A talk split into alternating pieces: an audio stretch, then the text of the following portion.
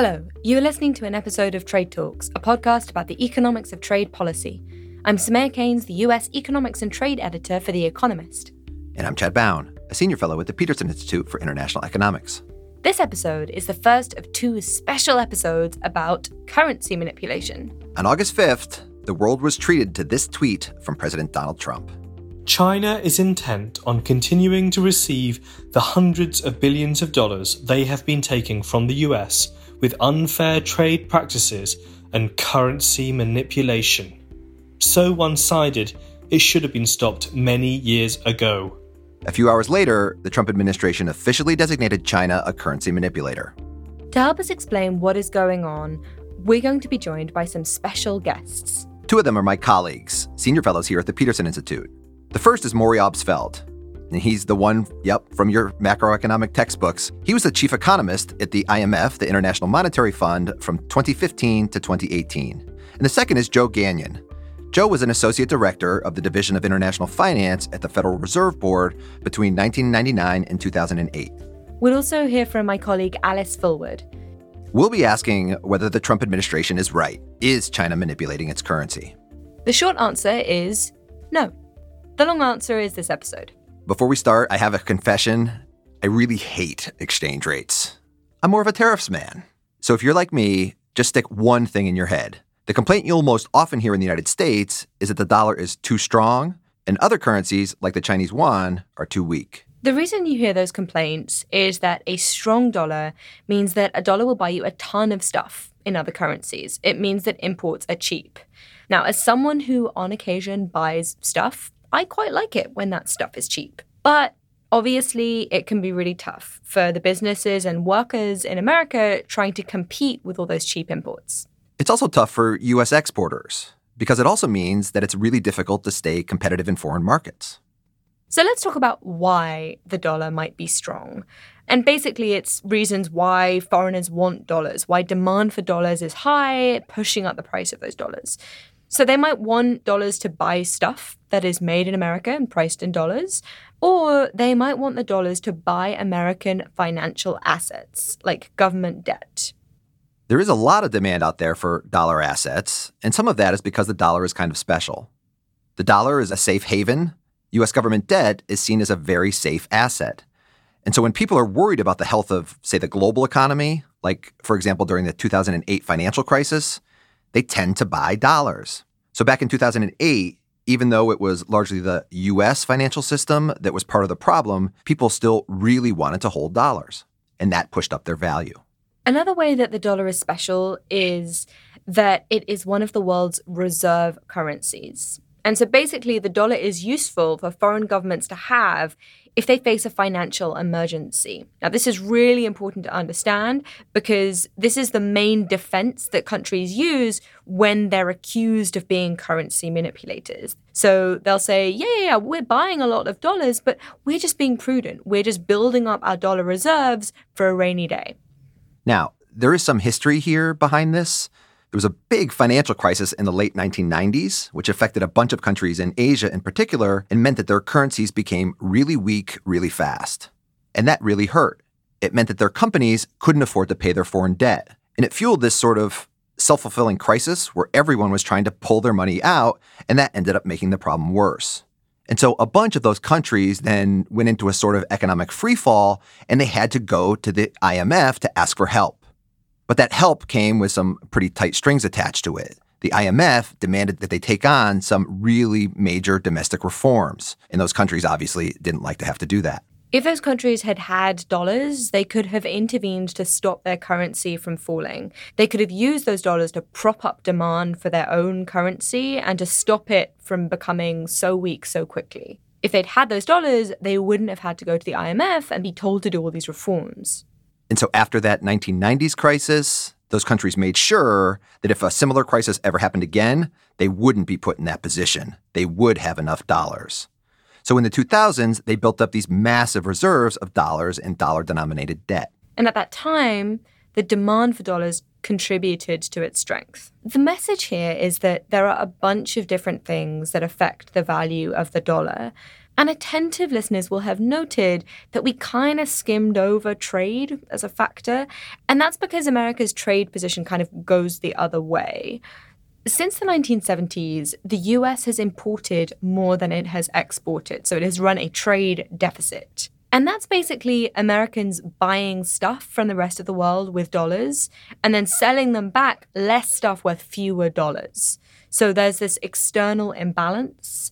America is paying for all this stuff by borrowing and supplying the world with dollars, sending those dollars out into the world.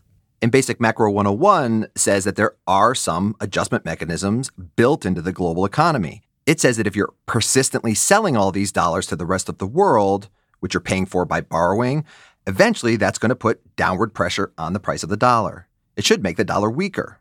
And then a cheaper dollar should make imports more expensive, exports more competitive, and that overall trade imbalance, well, that gap should fall. In practice, though, as America has seen over the last 40 years, these imbalances can go on for quite a long period of time. Oh, we have an interruption from an impatient listener. What is currency manipulation? Good question. I asked Maury Obstfeld. The broad concept of currency manipulation is a government intervening in the foreign exchange market to prevent the exchange rate from promoting balance of payments adjustment. From America's perspective, currency manipulation is where countries intervene to keep their currencies weak and to keep the dollar strong. And they're doing this to help their exporters stay competitive so that exports stay high and imports stay low. And so that their external imbalances don't adjust. Almost every country in the world has agreed not to do this when they signed up to the IMF, but it does happen. Now, in practice, when you're looking for evidence of currency manipulation, there are three things that folks have typically looked out for. One of them is an undervalued currency, although how you determine undervaluation is uh, far from an exact science and uh, involves um, some element of judgment and um, some uncertainty. Um, another which is easier to establish, is uh, large and protracted one way intervention in the foreign exchange market to um, accumulate foreign currencies so as to prevent your own currency from uh, strengthening. A third would be a uh, large and persistent trade surplus with uh, the rest of the world. I should emphasize that there is a lot of judgment that goes into the first and third of those. It's really hard to know how strong a currency should be.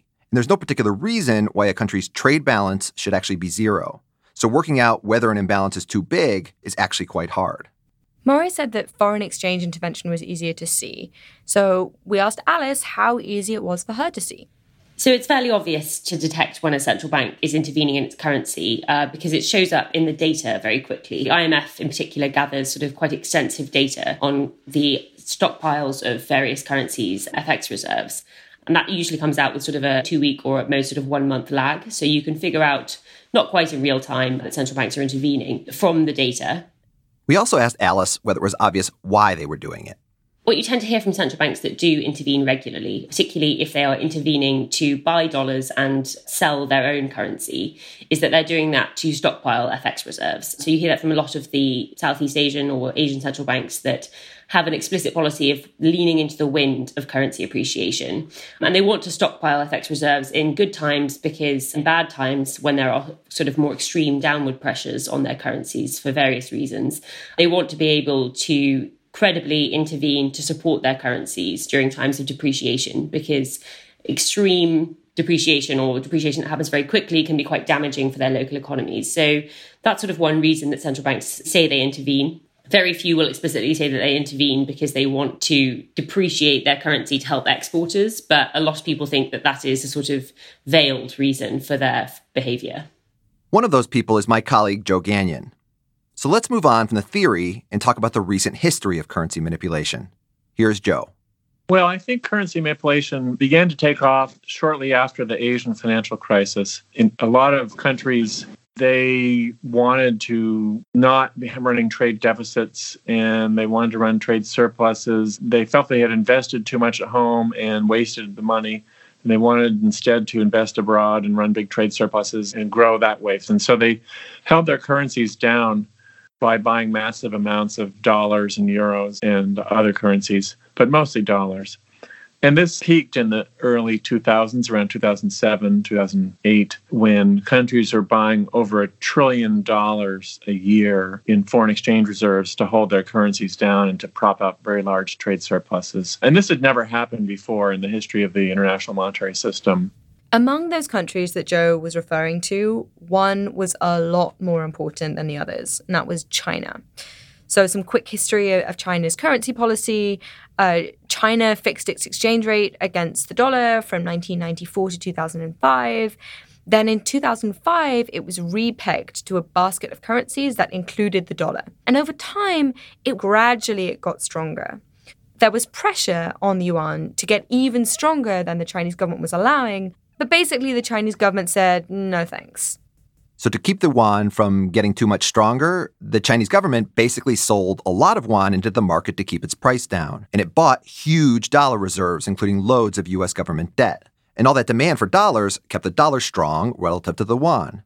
At its peak, there were insane amounts of money involved. According to data from the People's Bank of China, by 2009, China had $2 trillion of foreign reserves. And by 2014, China's reserves had increased to $4 trillion.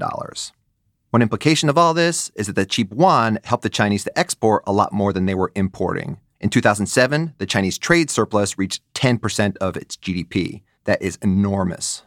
There was a decent case to be made back then that China was manipulating its currency. The signs were there persistent intervention in the foreign exchange market, they were buying all these foreign reserves, and they had this huge external imbalance.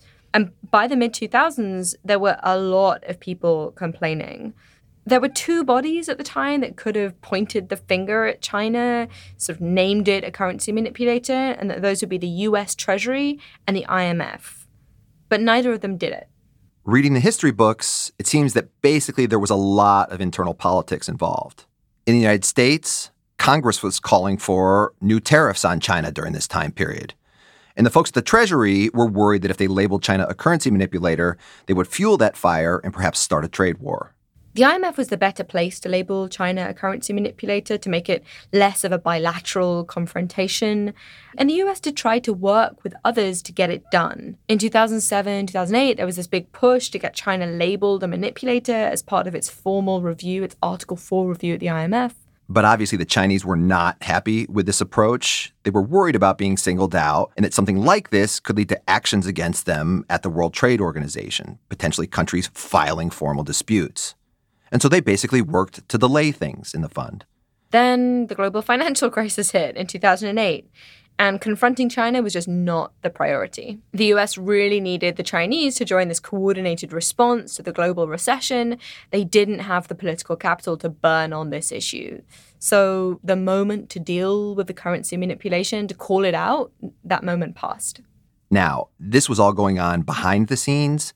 In public, the Treasury was repeatedly going out and saying that the Chinese were actually not manipulating. And the Chinese were saying, yep, we're not manipulating. You might wonder how this was justified. And basically, the argument was that to be a currency manipulator, it matters what you're trying to do. China was obviously intervening in foreign exchange markets, but they weren't necessarily doing it to get a competitive advantage. The Chinese said that they were just doing prudent financial management. And even if you don't buy that, as Joe says, it was complicated. It wasn't like China sort of intentionally went out and massively bought currencies to push its currency down to grab a large trade surplus. It was really more the other way around. Their whole structure of the China Chinese economy changed in a way that would have called for an appreciation that China blocked. But that's sort of less clear that China was, you know, masterminding some way of gaining a trade surplus through nefarious means. It was really an outgrowth of other things. And we have another question from an impatient listener. So, what's going on with currency manipulation now? Well, on Monday, August 5th, the Treasury finally did it. It formally labeled China a currency manipulator. I asked Maury whether he thought the Chinese were obviously manipulating their currency right now. I think not only are they not obviously manipulating their currency, they're obviously not manipulating their currency. You know, after I arrived at the IMF in September 2015, China was suffering and suffered for a while large capital outflows. Had they not intervened, in that case by selling dollars, their currency would have depreciated dramatically. So, in fact, there was a long period during which they intervened to keep their currency from going down, from becoming more competitive. They also tightened controls on capital outflows because, in the process of intervening, they were losing a lot of their dollar reserves. Their dollar reserves over several years fell from a high of 4 trillion US dollars to 3 trillion US dollars. So that's a pretty big spend in order to, you know, keep your currency from falling too quickly. So the, you know, the, the recent record in the last few years has not only not been one of manipulation to create an artificial competitive advantage, but one of preventing their currency from depreciating too dramatically in situations where it otherwise would have moved in that direction. Recently, the dollar has been strong against other currencies for a bunch of different reasons. Now, theory says that another reason the dollar could be strong is actually the Trump administration's tariffs. So, if you think through this, the tariffs have been making Chinese imports more expensive, so Americans buy fewer of them. And that means that they don't need as many yuan. And so the yuan should get cheaper against the dollar. So, the tariffs should have actually been putting pressure on the yuan to get weaker. And basically, that means that Trump is accusing the Chinese of manipulating their currency to make it weak. But if anything, it's his actions that are helping to make it weaker. And over the last couple of years, if anything, the Chinese government had been intervening, but they had been trying to stop the yuan from falling in value. But what happened on Monday, August 5th, was that the Chinese central bank basically stood back and stopped. They allowed the yuan to fall. And so now it takes more than seven yuan to buy a dollar historically they've really tried to avoid going through that 7 1 threshold. This really doesn't look like currency manipulation. The Chinese weren't pushing the yuan down, they just didn't prop it up. China doesn't even have a massive current account surplus with the world at the moment.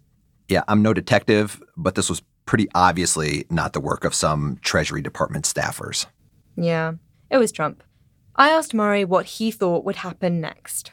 It's a very interesting situation because it hasn't happened very often. The last time China was designated was in 1994. China was a much smaller country, a much smaller player in global markets. You know, I, I, sincerely doubt that it made the front pages of any newspaper or moved the markets at all. Things have changed now, but you know, we haven't seen this happen. And I think one of the things people will learn is that it's really of limited practical relevance. The US could request bilateral consultations with China. The bilateral consultations on trade have not been going swimmingly, which is one reason why we've seen all this turmoil. According to US legislation, is also supposed to consult with the IMF. But while the IMF's Article 4 proscribes members from manipulating their currencies to create artificial competitive advantage in trade, it doesn't spell out any very strong sanctions on those countries. Again, it might set up a process of enhanced bilateral consultation, but it's not clear where those would lead or what teeth are in the process as long as the fund is not providing financial support to China, which obviously it is not. Uh, China is not, you know, in the midst of a crisis program. The IMF might have leverage over China if China actually needed financial assistance from it right now. But remember, China would say that it was buying all those dollars in the first place so that it wouldn't need that financial help. And so it wouldn't have to do what the IMF told it to do.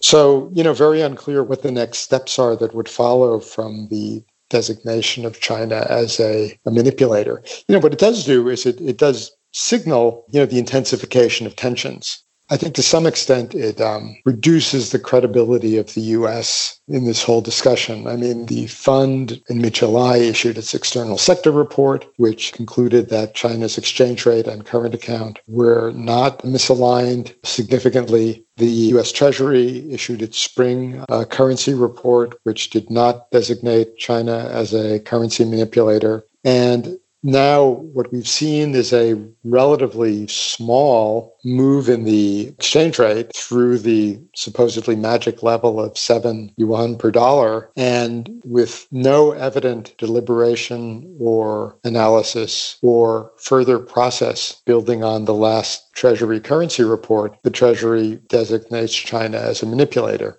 So, how that would play you know, in the IMF executive board or in the eyes of the press or anyone else. It doesn't strike me as a judgment that's going to carry a lot of weight with anyone. I think all of this tells us something that we probably already knew, which is that rules and processes don't matter under this administration as they did under earlier ones. I spoke to Mark Sobel, who actually oversaw the Treasury's report on currency manipulators for 14 years. And he said, yeah, the, the document had political overtones, but he said it was a document that had analytic integrity. Now, I suppose he would say that. But he said that this designation of China meant that that had really been thrown to the wind. Yeah, I do remember the good old days when rules mattered. Now, thinking about what's next, under a normal administration, naming China a currency manipulator wouldn't necessarily mean all that much. It could trigger some stern conversations. In an extreme case, it could potentially lead to a WTO dispute. But under the Trump administration, who knows? So this is obviously an escalation, and it could be a pretext for other things. Like maybe President Trump could direct the Treasury to start selling dollars and try to force the dollar to get weaker and do a bit of currency manipulation of its own. Next episode, we'll talk about ways of fighting back against currency manipulation. And on that, we'll be hearing a lot more from Joe Gagnon, who's been making serious proposals on this front. Sticking on this episode, though, on the topic of Chinese currency manipulation, I would like to leave listeners with the best summary I've seen of this designation by the Treasury of China as a currency manipulator. It's from Alan Beattie's fantastic FT column on the subject, which, which I'm going to quote. He says, Making the designation now is logically incomprehensible, has no or negative practical value, and merely serves to underline the US's inability to force China to do what it wants. Apart from that, it's a great idea. And that is all for Trade Talks. A huge thank you to Maury Obstfeld, former chief economist at the IMF, now a senior fellow at Peterson, and class of 1958 professor of economics at the University of California at Berkeley. Thanks also to Joe Gagnon, also a senior fellow here at Peterson. Make sure and go read his book with Fred Bergsten called Currency Conflict and Trade Policy A New Strategy for the United States. Thanks to Alice Fulwood, who covers finance for us at The Economist. Thanks to Mark Sobel of the OMFIF. Thanks to Alan Beattie for writing his acerbic trade columns. And thank you to my husband for being the voice of President Donald Trump. And thanks to my teenage daughters for being the voice of impatience. And thank you to Colin Warren, who handles our audio. Do follow us on Twitter. I'm at Soumaya Keynes. And I'm at Chad Bown. And we're on at trade underscore underscore talks. That's not one but two underscores at trade underscore underscore talks. Because two episodes about currency manipulation are better than one. And, and I just want at this point to send a personal note from me to the Trump administration, which was that this announcement was extremely inconveniently timed. We had already recorded an episode on currency manipulation and we had to redo the whole thing. So ultimately, we're going to have to do three episodes on currency manipulation. I would really appreciate it if you could take our recording schedule into account when you make these announcements. Thank you. Boom.